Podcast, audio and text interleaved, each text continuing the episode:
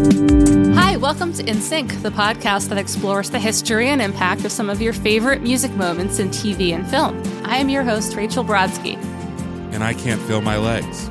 I have no legs! Most teen movies are bound to feature at least one party scene. But there's one movie that begs the question what if the party scene became the entire movie?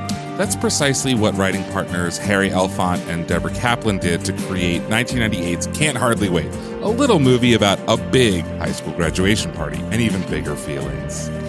Named for the Replacements' seminal single from 1987's Pleased to Meet Me, Can't Hardly Wait features a stacked soundtrack with needle drops from Smash Mouth, Blink 182, Third Eye Blind, Run DMC, Guns N' Roses, Busta Rhymes, Missy Elliott, Barry Manilow, Matthew Sweet, Sublime, Dire Straits, and Yazoo, just to name a few. There are just too many good songs to choose from, and that's why we can't hardly wait to talk about all of them, or as many as we can. Joining us is producer, audio maker, showrunner, and can't hardly wait super fan Eleanor Kagan. So settle in, get comfy, lock yourself in the bathroom, or climb atop the pool house roof in the latest episode of In Sync. It's all about the memories, man.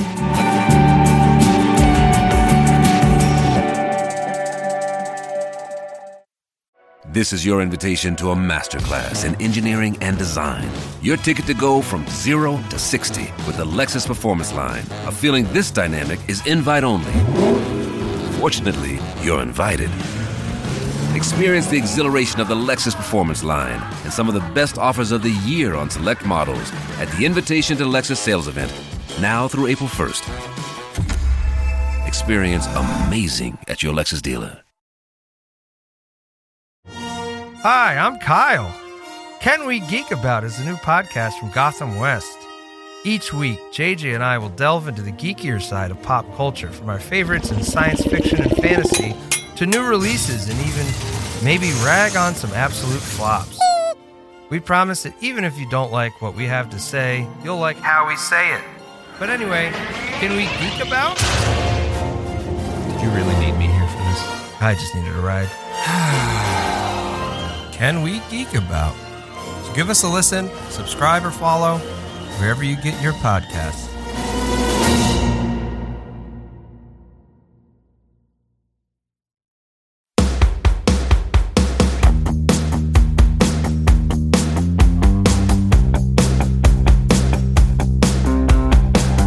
Hi, Eleanor. Hey guys, thanks so much for having me.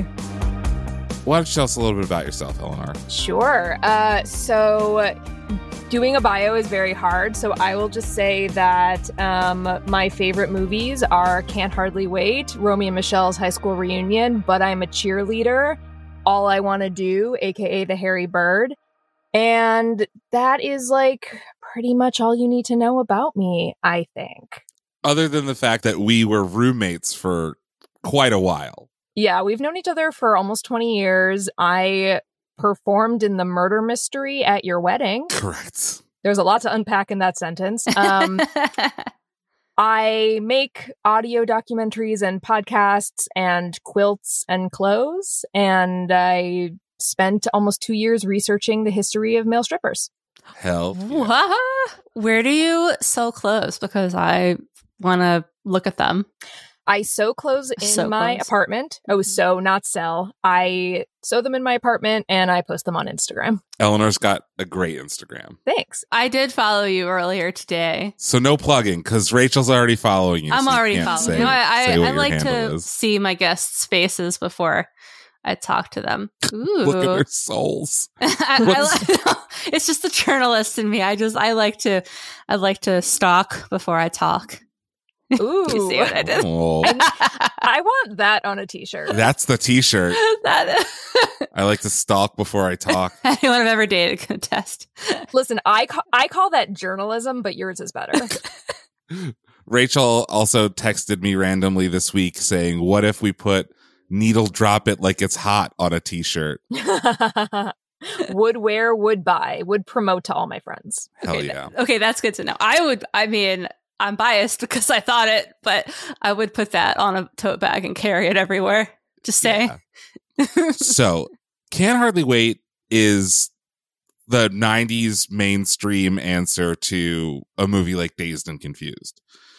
Dazed and Confused is the 1993 masterpiece that takes place on the last day of high school in 1976 in Texas, but now we're in 1998 on the last day of school for Huntington Hillside High.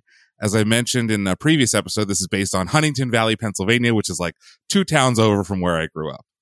And we've replaced the hippies and jocks of Dazed and Confused with burnouts, art kids, wannabe gangsters, and, well, jocks of the 1990s. Our main character is Preston Meyers, played by friend of the show, Ethan Embry. Ethan, we love you. Ethan, call us. Call us. And Preston has been in love with Amanda Beckett since the day in ninth grade where she moved to Huntington Hillside High and ate the same flavored Pop Tart. And Preston just missed out on being the one picked to show Amanda around her new school and has been pining for her ever since. Can relate. Not creepy at all, really. I mean, it's funny to watch. Can't hardly wait with like fresh eyes, like over and over, and just like, well, we love we love him and we love this, but is it creepy? We look the other way on a lot of things in this movie. I realized that this is the third Ethan Embry movie that you are doing on your podcast, Correct. unless you are a purist and you refer to him in that thing you do as Ethan Randall. he was Oh, going by in the credits of that movie before he took on Ethan Em- Embry as his stage name. Either way, I am very much in favor of this becoming an Ethan Embry podcast. yeah. It's that's it's just a picture of Ethan Embry and it says "Stock before you talk" or whatever whatever the catchphrase So I guess by this logic, the next movie we have to find some way to talk about is Sweet Home Alabama, right? Oh, oh. You brought a baby to a bar. or uh cheap thrills which is an incredible underrated later days ethan embry movie but enough about ethan embry it's For the last day of For now. It's time for preston to give amanda one of the thousands of love letters he's written to her over the years and preston's best friend denise fleming parentheses is a tampon played by an unfortunately hairstyled lauren ambrose is the perennial pessimist and doesn't think any of this will go well but preston's got hope because Amanda and longtime boyfriend Mike Dexter, played by Cullen patriarch Peter Facinelli, have broken up. The majority of the movie takes place at the end of school rager. The host of the party is played by Michelle Brookhurst. Her character's name is Girl Whose Party It Is. Everyone is there. Preston, Amanda, Mike Dexter, and William Lichter, who played by Hook and Dick Tracy star Charlie Korsmo in his last on-screen role for 20 years. Oh my God. Isn't he a lawyer now? Am I? He was at MIT at the time. So but he was like he go into law later? Am I, I making this up? potentially there's so many child stars that like do do bizarre things like the dude from Charlie and the Chocolate Willy Wonka and the Chocolate Yeah. Factory was an ostrich farmer. What? Oh yeah, dropping knowledge. Let's sit with that for a minute. So William Lichter has been bullied relentlessly by Mike Dexter, and he has a plan to go to the party, get Mike and one of his jock friends drunk, have a f- couple of fellow geeks waiting on the roof of the pool house to jump them, potentially chloroform them, and take pictures of them in compromising positions to make everyone think that they're gay. yeah. yeah. Not everything about this movie has aged great. No, yeah, we're So we're all collectively cringing out loud. is is William Lichter the villain of this movie? Anyway, that storyline doesn't hold up. But everyone's plan goes to shit at the party. Mike wants Amanda back. William gets drunk, sings Paradise City, becomes popular for a night, befriends Mike. Literally everyone tries to hit on Amanda, including her own cousin. Second Preston- cousin. Mm, By still. marriage. Mm, mm, not great. Preston loses his letter and is read for filth, and Denise accidentally locks herself in the bathroom with wannabe thug Special K, Kenny Fisher, played by Seth Green, only for them to fall in love and have sex on the bathroom floor. There's a Shaggy song in there somewhere. It wasn't me. Can Preston prove to Amanda that he really loves her before he goes to Boston tomorrow for a workshop with Kurt Vonnegut? And what does all of this have to do with a certain Barry Manilow song? So we have already started talking about our personal connections to this movie, but we are of the perfect age, the three of us, for this movie to really just hit us in the good parts. so Eleanor, what is your? You said that this was your one of your favorite movies of all time. What is your experience with this movie? Oh my gosh. My experience with this movie is that I saw it and I instantly saw every feeling that I was feeling as a seventh and eighth grader in this movie. And honestly, rewatching this the other day, it still just connects me to those feelings. So this movie is all about crushes. It's all about longing. It's all about nostalgia for the thing that is currently happening, but about to end. So that kind of like present, like we're losing out on the best days of our lives feeling. And when I was, you know, 13 or something, when I saw this movie, maybe I was 12, I was feeling all those feelings. I was about to graduate eighth grade. I was about to go into high school. I had an intense crush on a guy in my class who did not reciprocate. So I identified with Preston. I identified with Denise. I identified with everybody in this movie. And to this day, I still think it is one of the best on screen representations of what it is to long for somebody. And that is why I think it still connects to me. And the music is a huge part of that too, right? So this movie brings it all back for me. I mean, how many songs have been written about that same kind of longing, right? Like I think that that it's all connected, right? Yes. I could relate to this. Everybody was pining for somebody else, right? Like Yeah, in Romy and Michele's high school reunion episode, we talked about how somehow everybody made someone else's life hell. That's the takeaway. And then in this episode, we're talking about how everyone's also always pining for someone else Yeah, in high school. just out of reach. What about Yeah. you, Rachel? What is what is your experience with this movie? I have a very specific memory of um, renting this movie with my cousins. I think I was about 10 or 11. If this came out in 1998, then I was probably about 11. And when we rented a movie, we would watch it multiple times. And then I think they actually got the movie on cassette tape and just had it in their collection. So anytime I went to their house in Baltimore, um, which is where my family is originally from, we would watch Can't Hardly Wait. It was one of my favorite movies just to rewatch, even before I feel like now rewatching is just like in the vernacular. And then, then it was like your rewatching was a little bit more like of a self contained thing. Like a ritual? Well, like rewatching Can't Hardly Wait was like one of my break from school rituals because I would go to my cousin's house on school breaks. And I just like loved the chaos of this movie. Like it, it to me seemed very realistic that all of these characters had like grown up together effectively, but didn't know each other. They just had these like ideas of each other. And then that whole night is like kind of breaking down and unpacking and like getting past those ideas only for the ideas to kind of resurrect themselves like in the morning. There's like there's like real like late night like haven't slept sleepover vibes to this movie when you like get so tired that you, you feel like you're drunk and you just start like telling people shit that you like would never usually tell them. Secretly feel, yeah. But I had crushes on Seth Green, of course, and Oh my gosh, yes. Ethan Embry. who- Okay, I have to. I ca- we got to get to the bottom of this. Even Okay. before we started recording, Eleanor and Rachel were like, "Oh my god, Seth Green in this movie." Seth Green in this movie. Seth Green, Seth Green. Green- well, he was like in Make every teen mag. sense. He was in every teen magazine around this time. But he's got the goggles and the pants, and he talks so strangely. Yeah, I mean, they those were stupid, but like then he stopped talking that way, and it was like he gets called out. Look in the mirror. You're white. Yeah, Lauren Ambrose reminds him that hey, like, po- like being a poser isn't cool. Just be yourself. Sure. You're hiding behind your giant goggles and your giant pants and shoes. Just you know, yourself is really cute. So once he starts speaking like a normal person, like for his like background, stop, once he stops appropriating, Yeah, the the hood. He drops Yeah. the hood voice. yeah, he's completely adorable and he's a cute, he's a cutie. I have a theory about this too. I think that it is the perfect marriage of person with scenario because the getting locked in the bathroom with someone enemies to lovers uh plot line is a fucking fantasy of a 12 year old if I ever had one. And that is literally the thing that I spent all day and night wishing would happen to me. I wanted to get locked in. It didn't have to be a bathroom, it could be any room that locked. I wanted to get stuck into that scenario with the person that I had a crush on because then he would fall in love with me. And if he only got a, a chance to get to know you.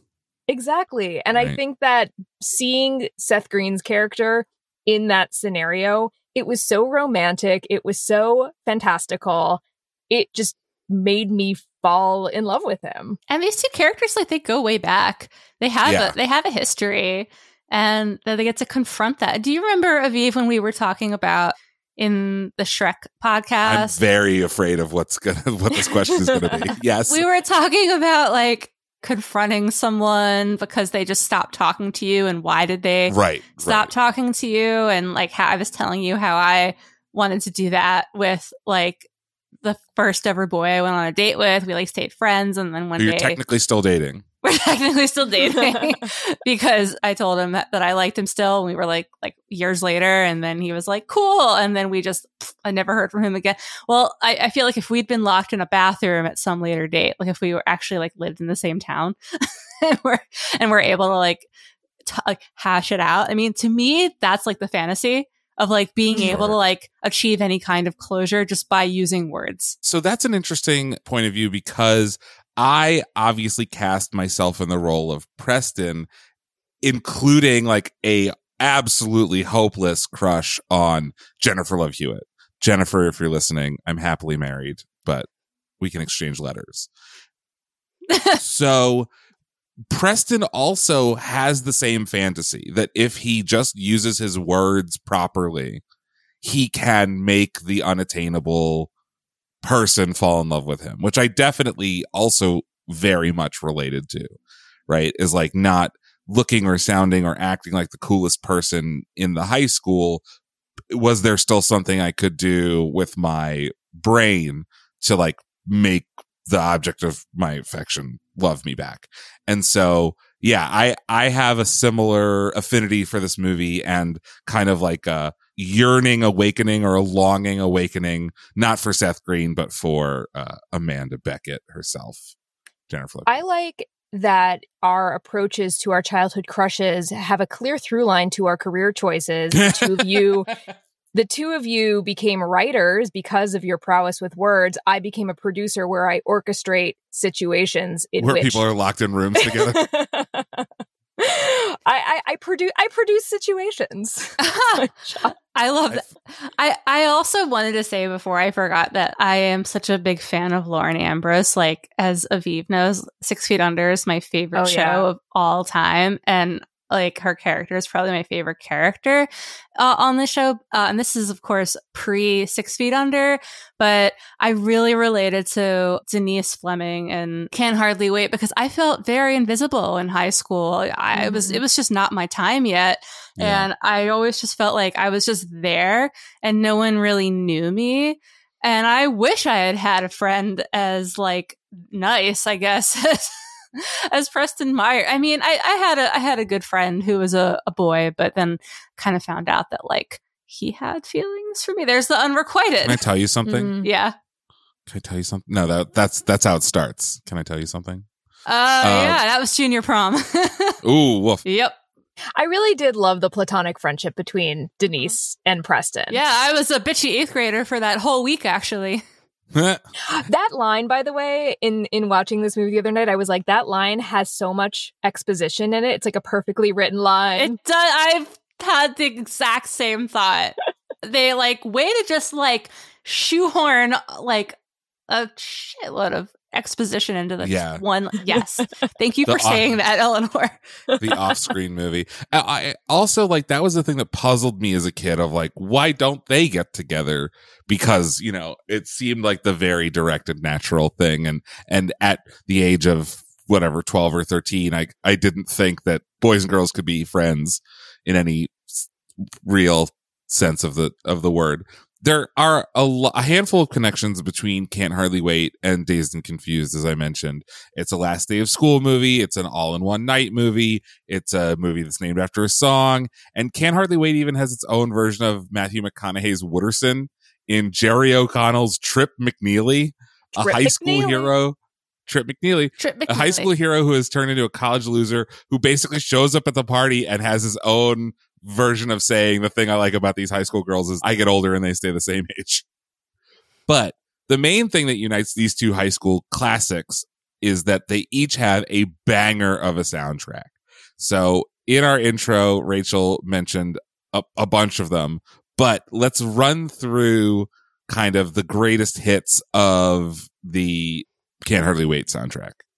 So, as anyone who loves this movie and its soundtrack may know, is that there are 15, approximately 15 songs from the movie on the soundtrack and like 50 songs from which to choose. They left off. Yeah. Yeah. And we, as you may have noticed, we could not decide on Couldn't. like one song to hone in on. So we were like, this is our show. We can do what we want. Oh, We- the format breaker. Mhm, we we turned into Miley Cyrus like it's our party, we can do what we want, and we're just going to talk about as many as we have time for. So, to give it a quick rundown, we have Third Eye Blind's "Graduate," which is one of my favorite Third Eye Blind songs.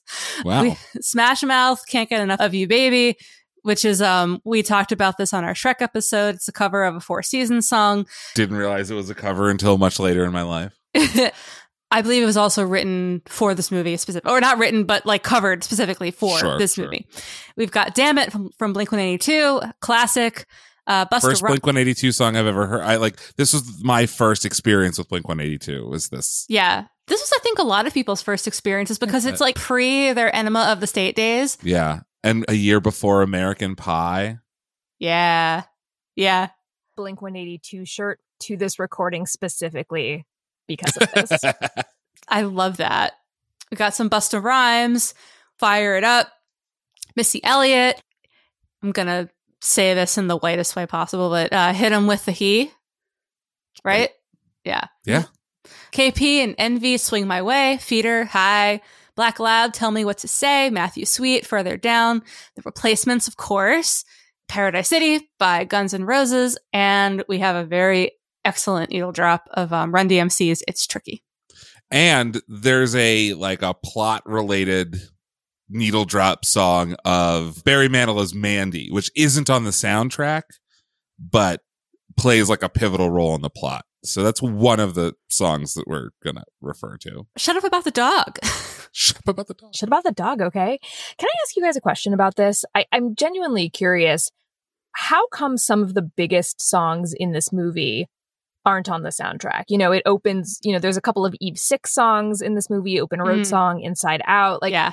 there's a lot of very prominent needle drops that don't show up on the soundtrack. What is the like behind the scenes stuff about how those decisions get made? Do you guys know?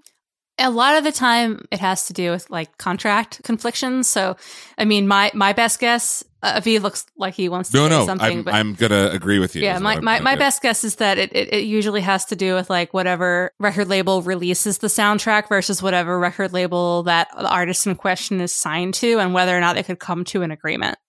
Which is the same reason that this used to be my playground didn't wind up on the League of Their Own soundtrack.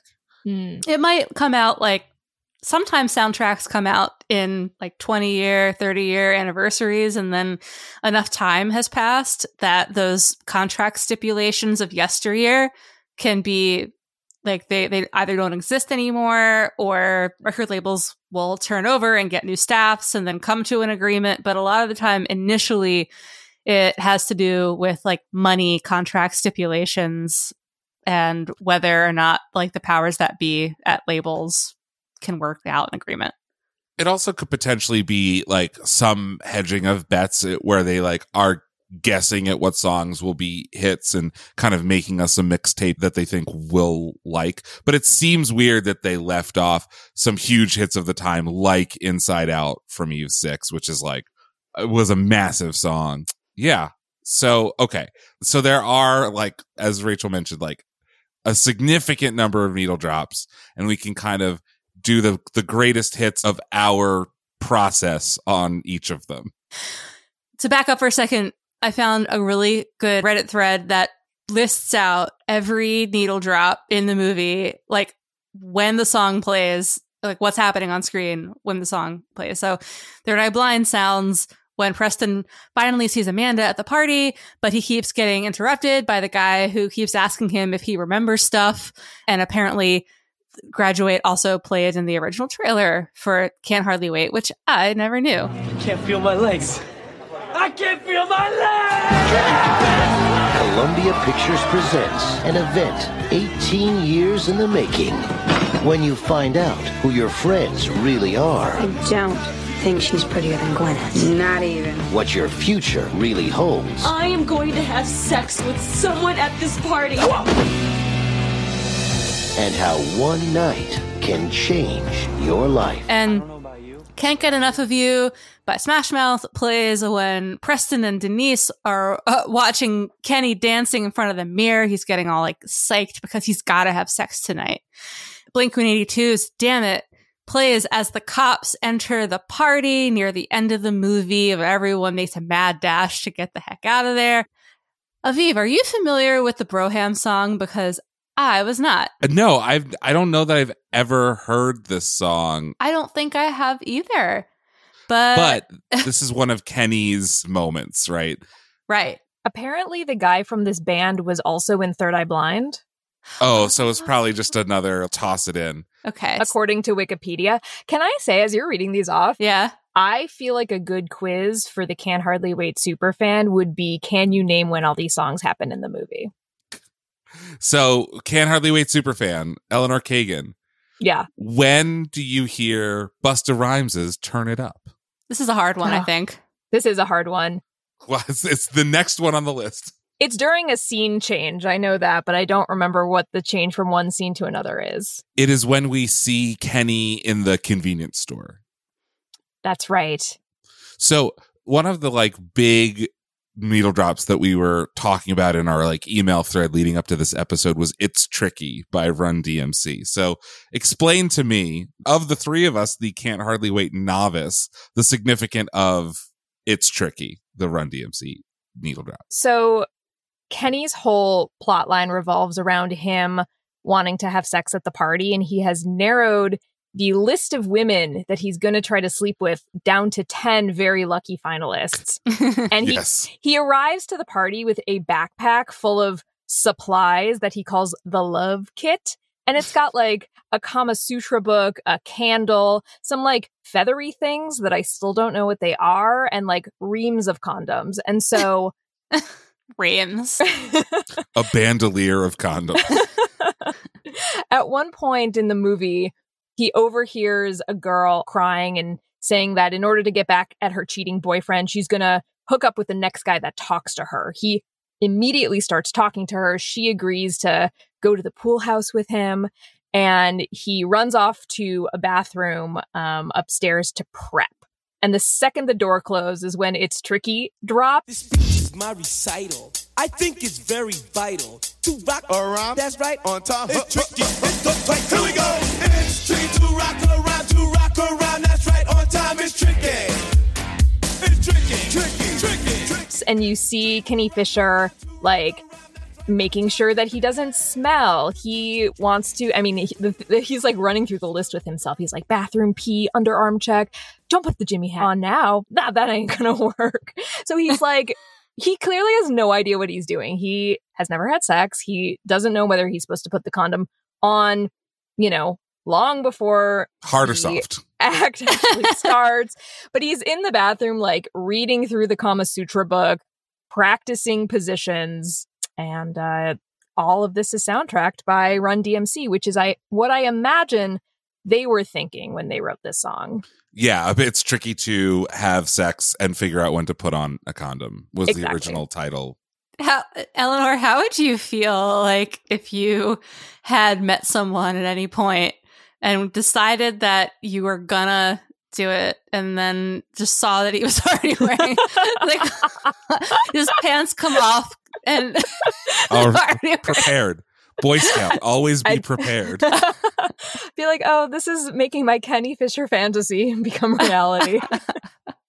So I, I I particularly love this needle drop because there is a sense of comedy to it, right? We talked about like in our Barbie episode, there's like a a punchline of Matchbox 20's push where it's like it is the bro anthem. This is the anthem of the guy playing the acoustic guitar at a prospective mate, right? Versus this where the song itself is not the punchline, it's just like commenting on how absurdly inept Kenny is at any of this stuff.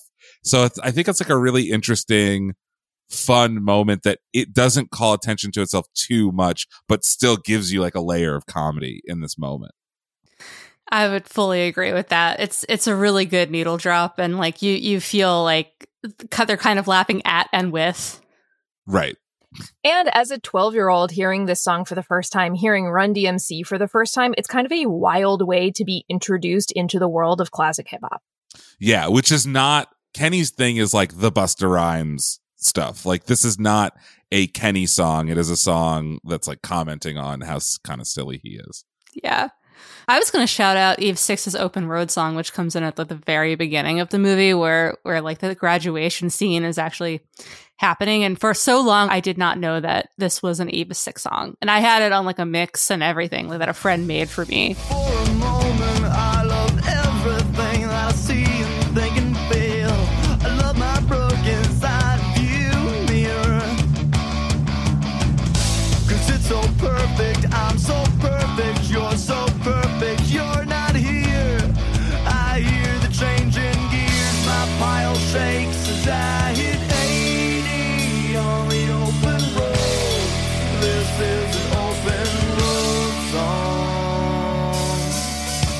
Are we all following the guy from Eve Six on Twitter?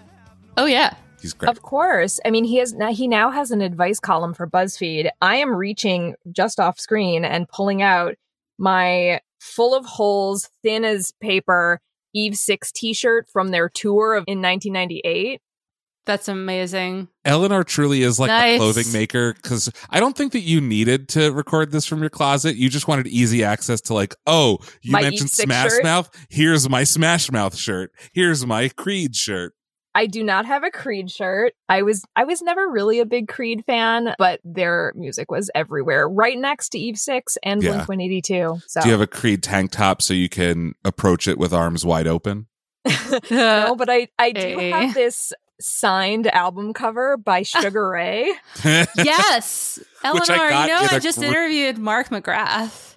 I think you mentioned that on a Did past I? episode, Oh. which made me reach into storage and grab this Yes, this relic of 1997. I'd like to live in your closet if that's okay. it is a, a shrine of late 90s alternative rock memorabilia that appealed to a 12 year old. I feel like we all need to go on the butt rock cruise. Do you know what I'm that a real talking thing? As about? journalists. Is that real? It's a it's a It's not cruise. called the butt rock No, cruise. it's my it's my name for it. When I was still on staff with Stereogum, we would just refer to the upcoming. It's it, I think it's happening next spring, but it's a cruise like the 90s something or I'll I'll look it up. It's got Creed. Creed's going to be on. It's got like Tonic uh Creed cruise. Oh, okay. The summer of 99 cruise, the Creed Oh, cruise. Oh, no. fuck that. that sounds horrible. horrible or incredible. It's got uh okay, Buckcherry, Shivers. Tonic, Have seen. Vertical Horizon, Fuel. Oh, can I tell you something funny about Fuel?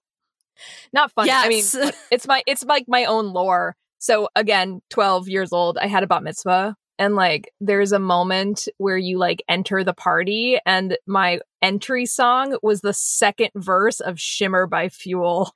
Hell. Eleanor, yeah. you and I are going to be best friends. Did you I'm also so- walk into your bat mitzvah to Fuel? I no, I wish. That's wait, that's so that's so cool that I like no, but that's like one of my favorite songs ever.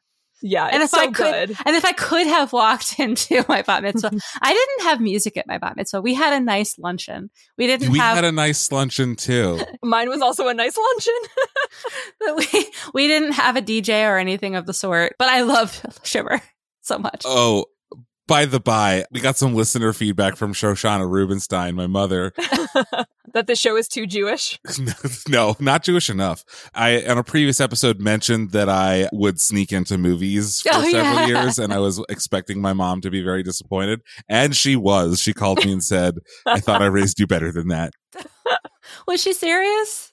Um, who's to say? We'll find out, I guess, when this episode Not drops. important. So I want to talk a little bit about the song that the entire movie, the plot of the movie kind of hinges around, Barry which Manilow? is Barry Manilow's Mandy. I remember all my life raining down as cold as ice. Shadows of a man, a face through a window, crying in the night. The night goes into morning, just another day. Happy people pass my way. Looking in their eyes, I see a memory. I never realized how happy you made me, oh man. Well, you came and you gave without taking, but I sent you away, oh man. So Preston thinks that it is a good day to tell Amanda how he feels, not just because Mike Dexter broke up with Amanda and not just because it's the last day of school, but because he woke up and heard Mandy, the Barry Manilow song, on the radio, and he thinks that Mandy is short for Amanda. So let's talk a little bit about the use of Mandy specifically in this movie because it has a lot. There's a lot going on, and I and I did not mention a very pivotal character in this movie, so we could talk about it when uh, we got here. Well, so Preston thinks that he's like going to make contact finally with Amanda and talk to her, but then he sees her kissing, being forcibly kissed by her second cousin through marriage, and thinks like, oh, well, she's dating someone else now or something, or my moment is past. Someone swooped in. Someone yeah. swooped in, the window has closed. So he goes off on a on a sad 2 a.m. car ride and decides he needs to ask Barry Manilow personally, is this song about a woman that you love named Amanda, or is it about your dog? And it's kind of like if you think it's about his dog, then maybe you're like a glass half empty person like Denise Fleming. Or if you think it's about a, a woman named Amanda, then you're a hopeless romantic who believes in fate, like Preston. So he drives off, finds a, I guess the a radio station he's listening to has Barry Manilow on the horn, ready to talk to a lucky call in, like a what, what's that? What's that like show? a Casey Kasem sort yeah, like a Casey Kasem kind of thing. I was gonna say like, who's like the longtime DJ who does like a nighttime show on like a soft FM station? Do you know who I'm talking about? Henry Rollins. No, uh, her name is like Dina, or Dinah. oh, oh, D- like Dear Delilah or yes, whatever. thank you, Like- Delilah. Delilah. Like the, it's like the a- Lonely Hearts. You yeah, call in the it's like a Hearts? call in Delilah kind of thing. So he does manage to get just before he can actually ask Barry Manilow what Mandy is about, who Mandy is about, then an angel, a dancer, a stripper dancer, Jenna Elfman. Her The she's great na- Jenna Elfman. she is saw at- nameless nameless in the movie but she is jenna elfman the one and only and she is coming off of a horrible shift at the club her car is broken down. She interrupts the call. Preston never gets to ask the question that he so badly wants to talk to barry manilow about. And he and jenna elfman get into this kind of first argument as she's you know call like hanging up his phone call taking the phone away from him calling a cab and being like look i think i have had a much like worse night than you for our younger listeners, a payphone was a phone Yeah. where you go, you just it just it was there and you would go to it. this was before you could call someone whenever you wanted whenever Yeah, and also it was before uber so You put a quarter in the phone. I swear to God, you put a quarter in the phone. just carry a bunch of quarters in your pocket at all times Or you could make a collect call. Oh, don't, I don't even want to start to. Exp- I never really like understood them. I'm not going to try to explain them to the youth Google exists for them. for them, not for Yeah. us. So I wanted to set out to answer this question that that Preston never gets an answer to. Is Mandy about a woman named Amanda and or a dog named Mandy or Amanda? So this is from groovyhistory.com.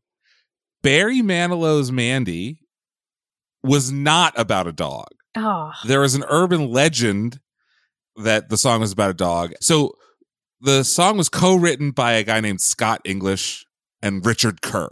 And a reporter was irritating Scott English, and so he just made up the story about the dog. And in the same interview with that reporter, Scott English told him that Lassie was his favorite movie star. And so he was just like obsessed with dogs. But the song is not about a woman named Amanda because the original title and lyrics for Mandy was Brandy. Hmm.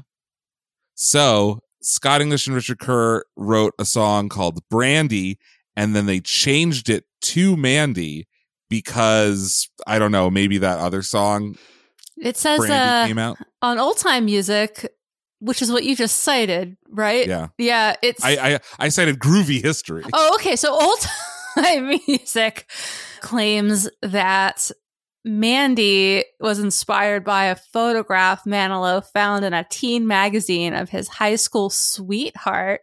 That girl in the photo was named Brandy, but Manilow changed it to Mandy to ensure the name worked better with the melody. Oh, Brandy. I guess I guess Mandy's a little bit better than Brandy, but like we're really splitting hairs here.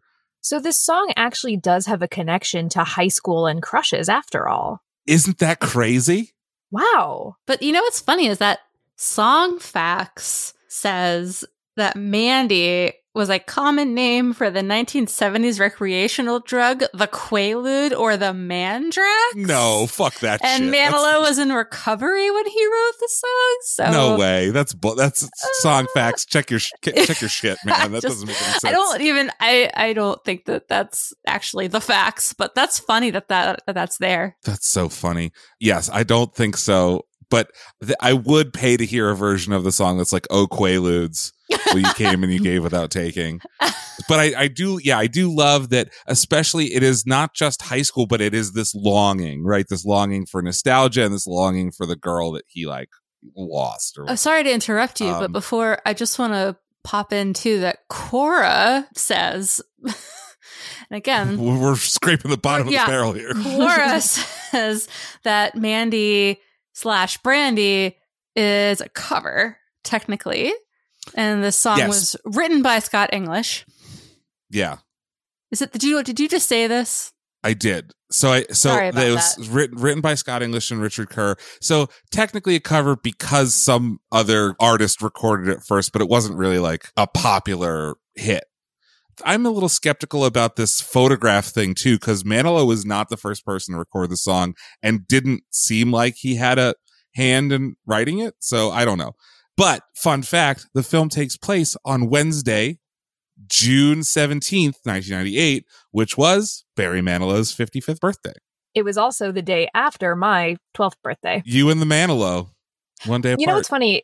I actually met Barry Manilow once, and I have a signed copy of the record that Mandy was on, but I did not get to ask him the question. I did not get to continue Preston's quest. I did not get to ask him what the song to ask was him about, about. the Uh. I still regret that to this day. I would too. So speaking of the scene where Preston is calling the radio station to ask whether Barry Manilow wrote the song about a dog, during that scene, a song called Farther Down by Matthew Sweet is playing. And I, I know that Eleanor, you have a very specific memory of that song as well. I was very into any sort of like schmaltzy song about longing. I don't know that I would necessarily call this song schmaltzy, but like, you know, as, as I was kind of thinking about this podcast recording, I was going back through my childhood journals and I would write down all the lyrics to the songs that I was listening to and my feelings about them. So, like, Have You Ever by Brandy? Uh, have you ever loved something Oh, so much you cry? Shit. That song is about longing. right? Um, you know, uh, we mentioned Tonic earlier, the song "If You Could Only See." Mhm. Uh, that song, and then "Farther Down" by Matthew Sweet was one of those songs. Farther down, I'm desperate for you. Where you never have to know. I would write down the lyrics in my journal right alongside all my feelings, both about Seth Green and about the kid that I had a crush on at school, and just like wax on and on about how lonely I was and how sad I was. And I would like lay in bed. I had this little Walkman, a CD Walkman, and I would play the Can't Hardly Wait soundtrack on my headphones as I was going to sleep and like cry in bed listening to this song about how like lonely I was and how no one would ever love me and why wouldn't these boys at school love me? Um, but like this song got it. And like it's the longing that Matthew Sweet sings about matched my longing. And it was like a lifeline for me.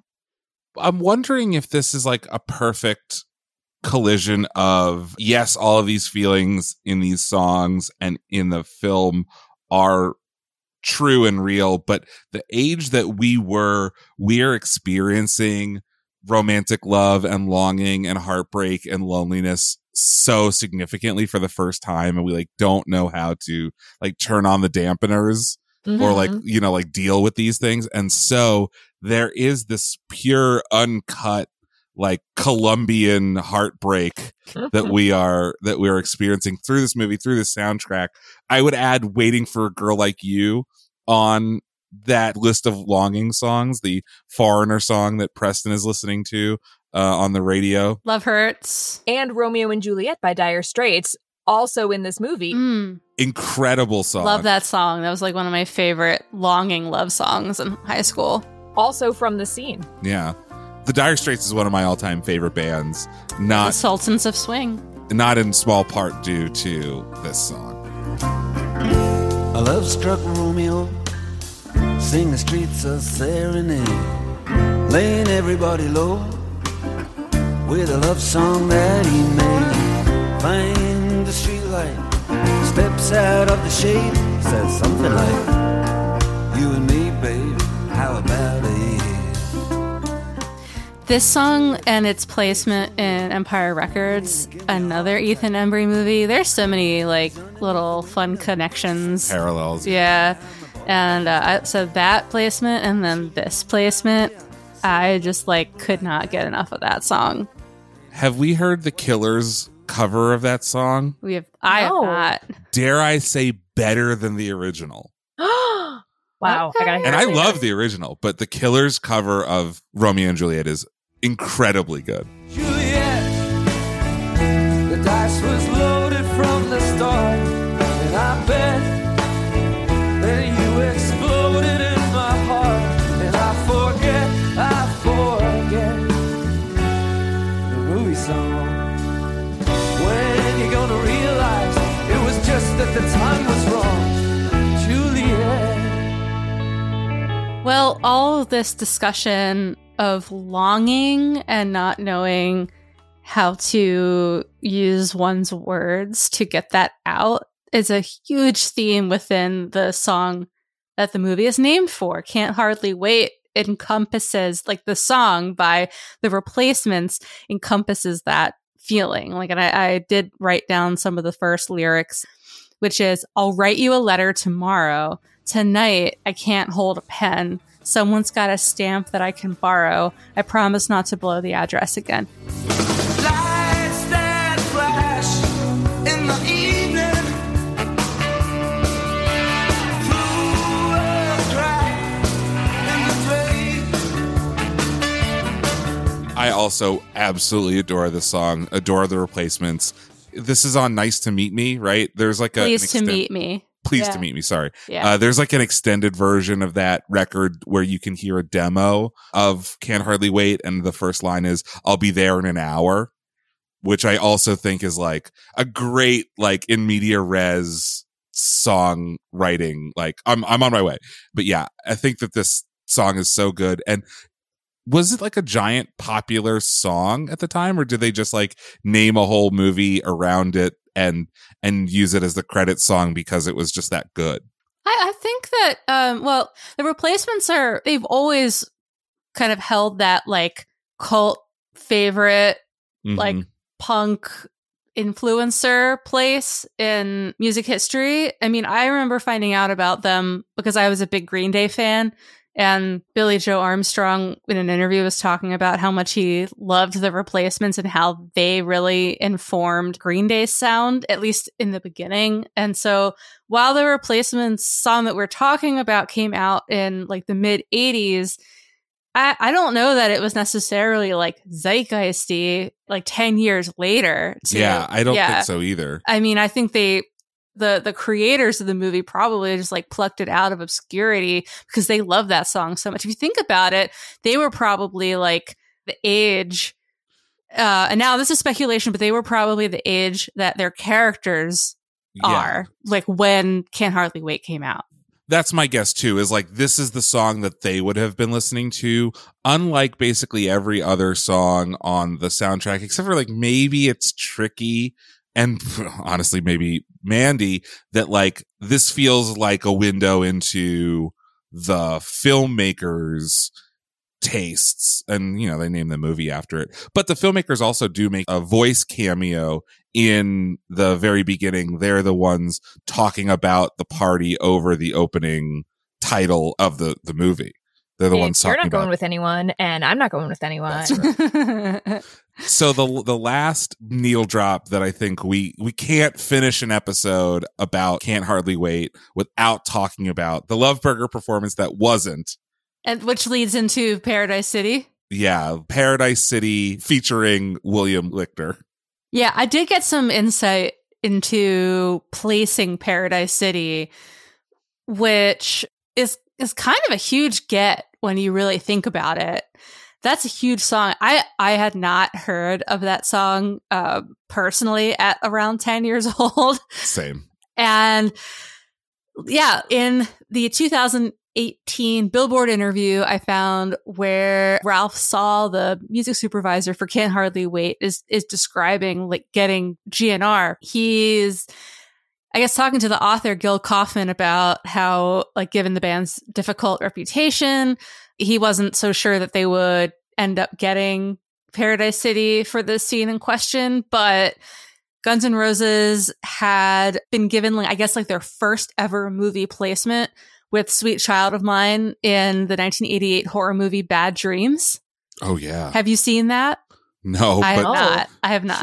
it, it sounds like one of those like really cheese ball 80s horror movies I think that that, I mean, without knowing anything about it, that sounds pretty on point. But their their songs also feature heavily in Terminator 2 colon Judgment Day mhm, mhm. Well, that's probably going to be a bigger paycheck, right? Than huge like paycheck for them what yeah whatever you could expect from Can't Hardly Wait. But it sounds like the music supervisor and the band had a pre-existing good relationship. One of my favorite facts about Paradise City is that Slash does not like the lyrics to Paradise City and prefers the original, which is quote, take me down to the Paradise City where the girls are fat and they got big titties. and he said, quote, we all, we being the band, all thought it was funny, but it wasn't going to make it onto the album. Once they got permission to use Can't Hardly Wait, this because the movie Can't Hardly Wait was initially titled The Party. Great. And once they got approval from the replacements, then they just decided to call the movie Can't Hardly Wait. Which is a, a, a good change, pretty woman esque change. it's so funny to me in retrospect that this movie is PG 13, given that it is about teens drinking and doing drugs. And I wonder if they would have been able to use Paradise City in the movie at all if it had had those original lyrics.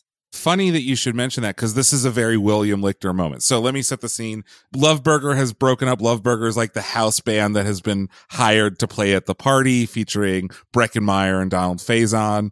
And they break up. Someone throws on Paradise City on like the whatever, the mix tape, the mix CD. William, drunk on beer, recognizes the song, gets up and sings Paradise City and becomes like a rock god very briefly. I know this song. The guy who tutored me in math used to make me listen to it. Hey, I, I know this song. I know this song. I know this song. A guy who tutored math used to make me listen to it.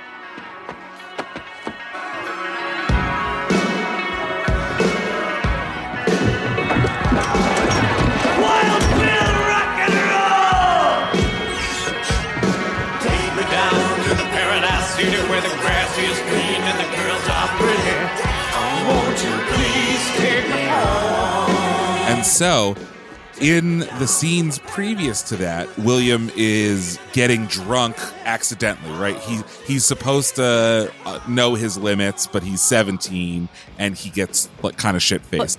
William, you could get drunk. You could You get could get addicted. addicted.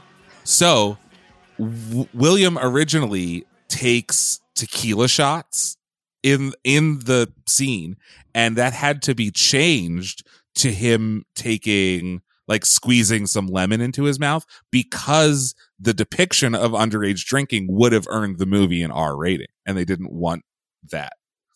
So it's like a very similar thing of the small changes that make it more palatable for this broader audience.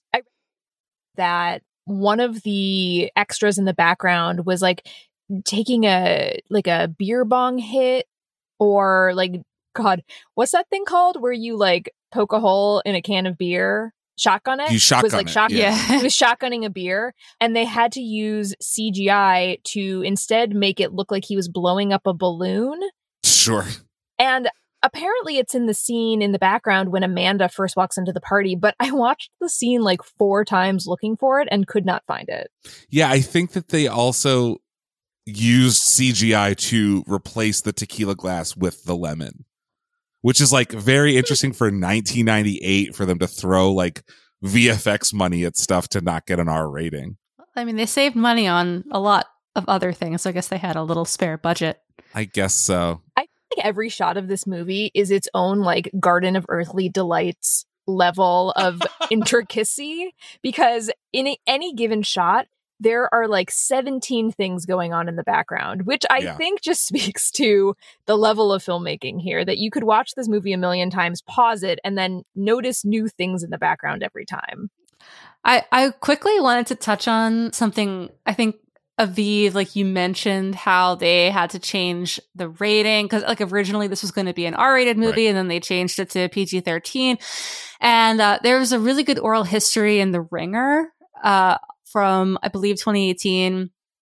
Ta- and Ethan Embry is talking about how, like, all the stuff that didn't make it into the final cut of the movie because of that rating the irony the article says is that like a lot of the stuff that the directors were forced to cut would definitely fly today but also in the years since can't hardly wait came out like american pie was obviously a huge hit Yeah. And right after this. right after this and there was like this like blow up in the late 90s and early 2000s of like raunchy teen movies Yeah, it's weird. The filmmakers themselves are, I think, a little raunchier than this movie would indicate because they also did the like very satirical and I know Eleanor Kagan beloved film Josie and the Pussycats, Oh, Absolutely. which reunites Loveburger. which reunites Loveburger as du jour. but uh yeah i think i mean i think the movie is great and th- it's very genuine right like there is a lot of of real pathos in the characters stories but it would be fun to have like release the r-rated cut of this movie you cowards Apparently, some of those deleted scenes are on the 10 year and 20 year reunion DVD mm-hmm. Blu rays. Mine has not arrived from eBay yet, but I will watch them and report back, and then you can update your listeners in a future episode. please do the last song i want to mention on the soundtrack is just personally for me the scene where preston and amanda finally get together spoilers is set to yazoo's only you which is the song that my wife walked down the aisle to at our wedding Aww. yeah. no Good. Isn't that disgusting? above. It's like a story of love. Can you hear me? Came back only yesterday. I'm moving farther away. Won't you near me? All I needed was the love you gave.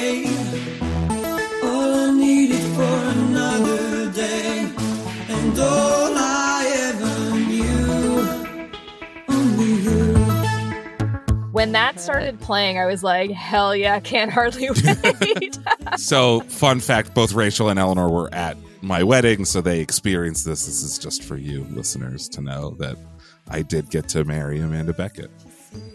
We need to dedicate an episode specifically to Aviv's wedding ceremony. Best wedding ceremony I've ever seen. the oral history. The of- oral history of El Tortuga. yeah. So uh Yazoo's Only You and 311's All Mixed Up are like just two examples of songs that were in the movie but didn't make it onto the soundtrack.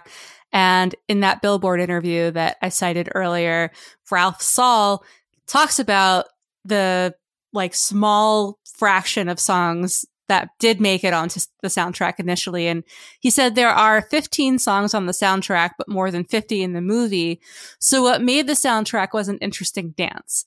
A lot of it was informed by the fact that Elektra Records released the album, so naturally some of the labels acts got precedence, while others, the aforementioned Yazoo, Only You, and 311's All Mixed Up, didn't.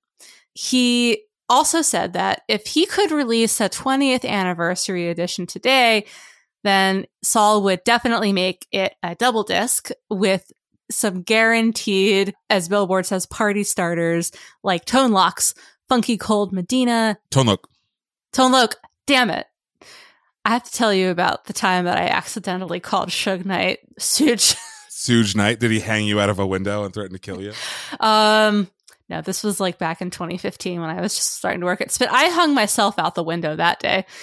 So, t- Tone Lokes, Funky Cold Medina, and Deee-Lite's Groove is in the Heart. Classic. Interesting, like they create the soundtrack with a lot of new songs, old songs, rock, rap, pop. So it feels like a mix tape or a mix CD that would be played at a party. Like Yeah. an actual party soundtrack. I always love the needle drop of Don't Leave Me This Way by Thelma Houston in the movie. It's the moment when Freddy Rodriguez, who's one of uh, Mike Dexter's boys, is making out with his girlfriend, and Mike tries to remind him that they had all planned to also break up with their girlfriends, but he doesn't want to because her parents are out of town and they have mirrors above the bed. Another uh, Six Feet Under alum. Yeah. Yeah. A lot of Six Feet Under alums, and like, like there's a lot of like weird connective tissue with some of because this movie is such a who's who of like 90s actors. So you've got like Amber Benson, who plays Tara in Buffy, and Seth Green, also later on in Buffy. And Oh, there's also a great moment when Jason Segel, who Yeah. pops up in the movie, he has this line about how, you know who is always underrated? Velma from Scooby Doo. And he was in Freaks and Geeks with Linda Cardellini, who played Velma in Scooby Doo. How the fuck about and they that? dated. And they dated. And they dated. We are a veritable IMDb trivia right here. And Daphne and Scooby Doo, played by Sarah Michelle Gellar, who played Buffy. If we're going back to Buffy. Indeed. All right, fine. That one that one Can't hardly wait is they're not all witches. just just the six degrees from game in the 90s. it really especially of this era right Yeah. so there's i think an interesting appraisal of movies and and music made for teenagers when they come out it's always like the sky is falling right? It's the end of the art form. The kids aren't all right. They're listening to all this nonsense. And then as the kids and the teens get older and more nostalgic they praise things like too highly sometimes in the opposite direction. So like how our parents sat us in front of the beatles and the stones and the who and puzzling for my dad the doors and mediocre western movies or dramas. And I think it's so interesting that this movie is all about nostalgia. And like in Back to the Future, when they shoot the 80s like a commercial for the 80s, they're looking at the present through the lens of nostalgia already, which is, I think, what makes this movie so easy to rewatch, to look back on through 2023 eyeballs. So as Ralph Sall said to Billboard, he said, quote, it's never going to be the 90s again, but the appetite for soundtracks seems to be at a higher level again than it's been for a while. The job of making soundtracks is a byproduct of enhancing the experience of the movie. So hopefully the choices make it better at any given moment and bolster a scene that would have been less impactful without the perfect song choice. I think also at this moment in time for for us as like tweens in 1998, 1999, it wasn't like you could just go to like YouTube or Spotify and play these songs. You either had to, you know, wait for them to come on the radio or on MTV or rewatch the movie or save up your allowance and buy the CD soundtrack or the single or like maybe you could find them as an MP3 on the internet to play on Winamp because this was like just before Napster. Early, early Napster. Yeah.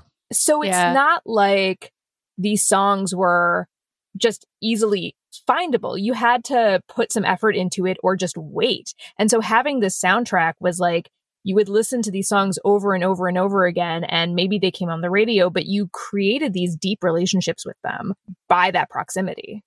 and also like the transitions that they used within like the soundtrack so on one hand you have an album that like one artist makes and you just like think of the transitions that create the entirety of the album but then like if you didn't have that album by the one artist but you just have like a movie soundtrack then you associate like one song with a completely different artist that comes on next given how it was sequenced. Yeah, I mean, and and we talk a lot about '90s movies on this show, or movies up to like a certain point where, like, as Ralph Sall said, like the golden age of the movie soundtrack, which went away for a while, and I think it went away for a while due to filmmaking trends, but also due to how easy it was to pull these songs off the internet. And it makes the needle drops less iconic. But it also could be that we millennials are doing the same thing as our parents did and holding up these moments from our childhood or formative years as like underappreciated in their time as these masterpieces. Can't Hardly Wait has a 40% on Rotten Tomatoes. And I think that that's low, but I also don't think it's like I don't think it's like a 90%. It should belongs at 90%. Half the songs on the soundtrack are also these like we look at them through a lens of like partial mockery and partial nostalgia, like Smash Mouth, which we talked about a couple weeks ago, 311, Eve 6, Creed, all of these songs feel good and they feel like good pieces of art, but they also feel like a little cheesy because of they represent so strongly this this time and place. It also kind of represents like a which door you opened in your personal taste. Sure. The year that they came out because uh, like a lot of people did like Creed and 311 and Smash Mouth. But if you thought of yourself in a certain way as a music consumer, then you would never like these bands. There, I mean, it's like time has flattened as uh, nostalgia, as millennial nostalgia has increased. So today, I think we've talked about this before, but like nu metal has kind of taken on an entirely different meaning It's back, because man. Gen- because Gen Z has reanimated it, but they wear it slightly differently. Yeah. So there's like a hint of irony, but it's also really, really fashionable. And they're also doing the same thing with emo. It's like, t- yeah, it's things are folding in on themselves. Is this movie our generation's American Graffiti? I think it might be, right? Because, and I keep going back to the comparison of Dazed and Confused, which is like the art house version of Can't Hardly Wait. But that is already looking back on a previous time. It was made in 93. It's about a one day in 1976. This movie does a, a truly incredible job of accurately depicting what our millennial nostalgia would be looking back on this film 15, 20, 25 years later. this movie holds up in the way that, you know, just to take a recent example from your show, if somebody was watching Shrek for the first time in 2023, you know, they would probably enjoy it. But if you were watching Can't Hardly Wait in 2023, not having this previous relationship with it, I think there's a lot of things that would land really differently and probably Yeah. land really poorly. Yeah. Yes. But there's something about the art from our childhoods where, you know, you were mentioning this. Some of these bands and movies are are cringe and offensive. Um, but we love them be not For their because of- placement in well, this, yeah. We love we, them we lived it. that. We were there. We were there for it. Yeah. Maybe we weren't like graduating that year, but it's part of it's like in that corner of our brain that never gets any older. And we loved them before we had the critical thinking skills to unpack them in the way we would Yeah. now as adults.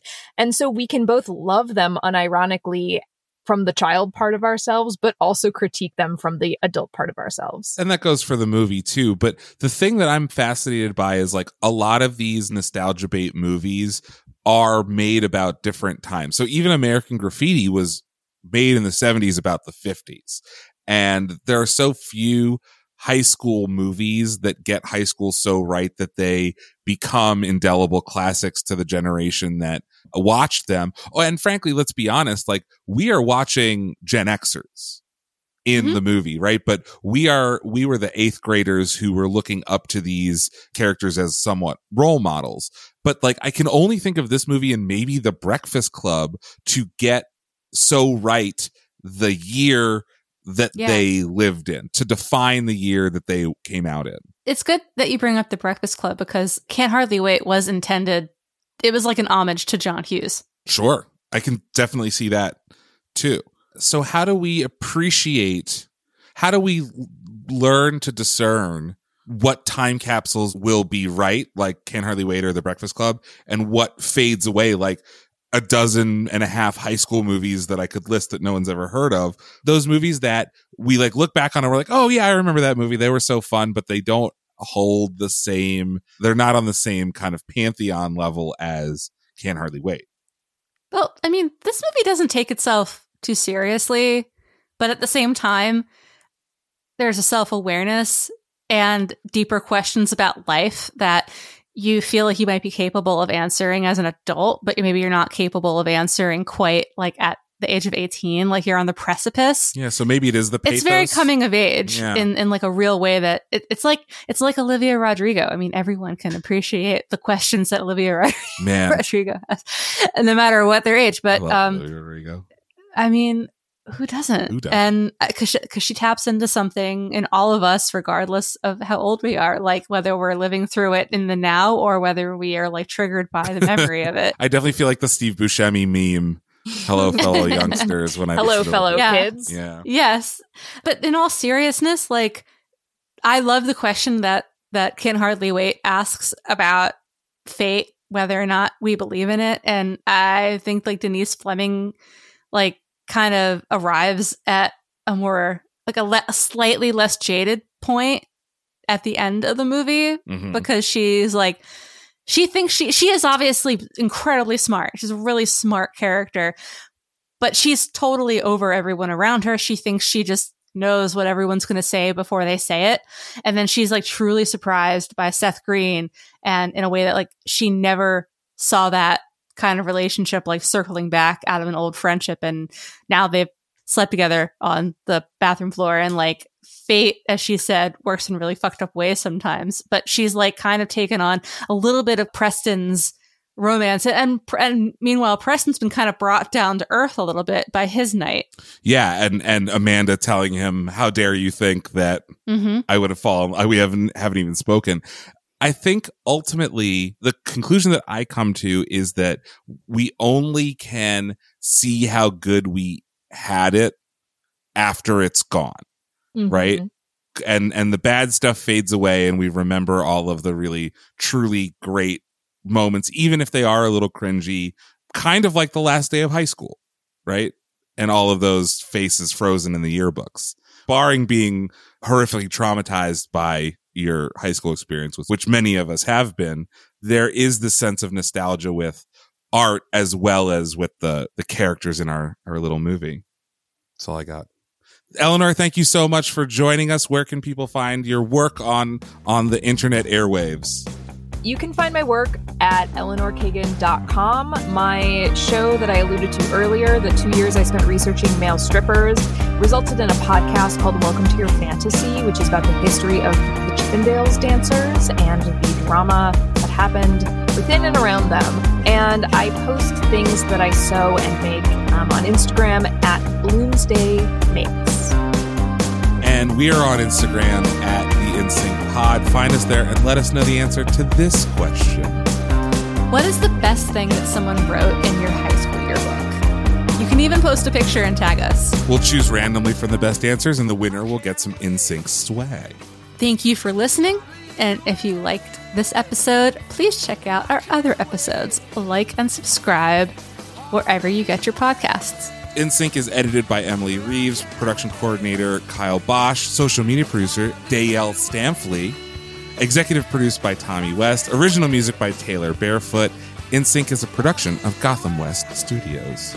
That's a wrap on season one of InSync. Thank you so much for listening. We're going to take a couple months off and we'll be back later this fall with more episodes featuring your favorite needle drops. We will see you next time.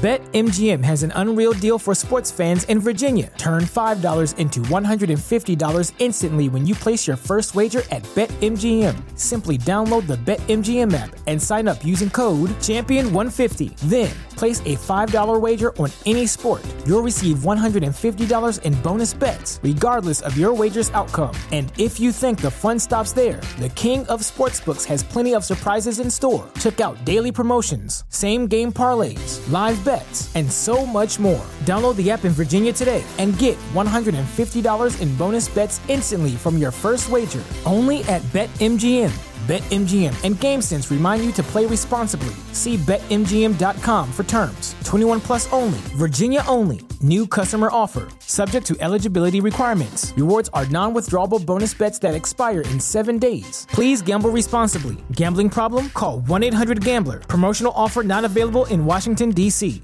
Hi, I'm Kyle. Can We Geek About is a new podcast from Gotham West. Each week, JJ and I will delve into the geekier side of pop culture from our favorites in science fiction and fantasy to new releases and even maybe rag on some absolute flops. We promise that even if you don't like what we have to say, you'll like how we say it. But anyway, can we geek about? Did you really need me here for this? I just needed a ride. can we geek about? So give us a listen, subscribe or follow wherever you get your podcasts.